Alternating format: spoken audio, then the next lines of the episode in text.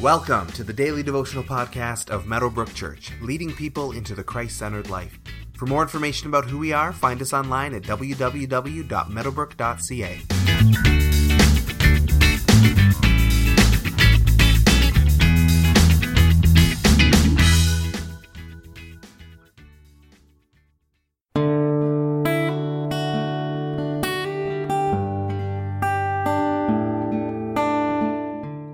So the soldiers took charge of Jesus. Carrying his own cross, he went out to the place of the skull, which in Aramaic is called Golgotha. There they crucified him, and with him two others, one on each side, and Jesus in the middle. Pilate had a notice prepared and fastened to the cross. It read, Jesus of Nazareth, the King of the Jews. Many of the Jews read this sign, for the place where Jesus was crucified was near the city, and the sign was written in Aramaic, Latin, and Greek. The chief priests of the Jews protested to Pilate, Do not write the King of the Jews, but that this man claimed to be the King of the Jews. Pilate answered, What I have written, I have written. John chapter 19, verses 16 through 22. Carrying the weight of the world is an expression that we sometimes use. We usually use it when someone is going through a particularly difficult time, and we often also use it of a leader or someone in power who's going above and beyond, who's taking on more than they should. They are carrying the weight of the world. It's an exaggerated statement, of course, a bit of hyperbole that suggests that the person is under a great deal of strain and stress. It's exaggerated, except when we use it to discuss Jesus and the cross.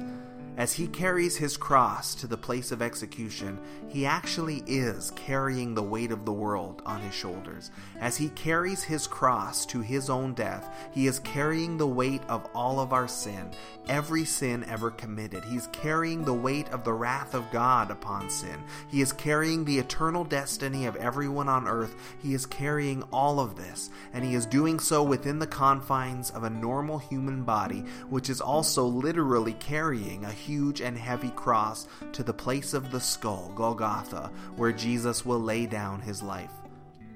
Pilate chooses the wording of a sign to hang on the cross with Jesus.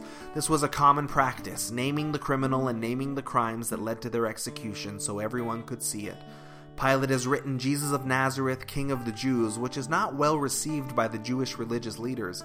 He wasn't actually the king of the Jews, they protested. That's why we wanted him killed. The sign should only say that he claimed to be the king. This is why he's being executed. But Pilate won't be dissuaded. What I have written, I have written, he declares.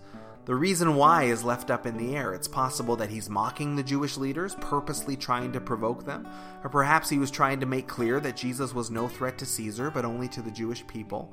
And while it's impossible to know, it's also quite possible, and certainly consistent with the major themes of John's Gospel, that Pilate has written it because that's exactly what God wanted written. Although Pilate is responsible for his own actions, his own actions are nonetheless being harnessed by God to accomplish his divine and perfect purposes. Pilate is perhaps thinking that he's doing it sarcastically, but he's proclaiming that Jesus is who he says he is. Rome is acknowledging that Jesus is the Messiah, whether they're meaning to do it or not. Even in Jesus' death, everyone is talking about who Jesus is. During Lent and on Good Friday, we sometimes use the phrase that we enter into the sufferings of our Lord.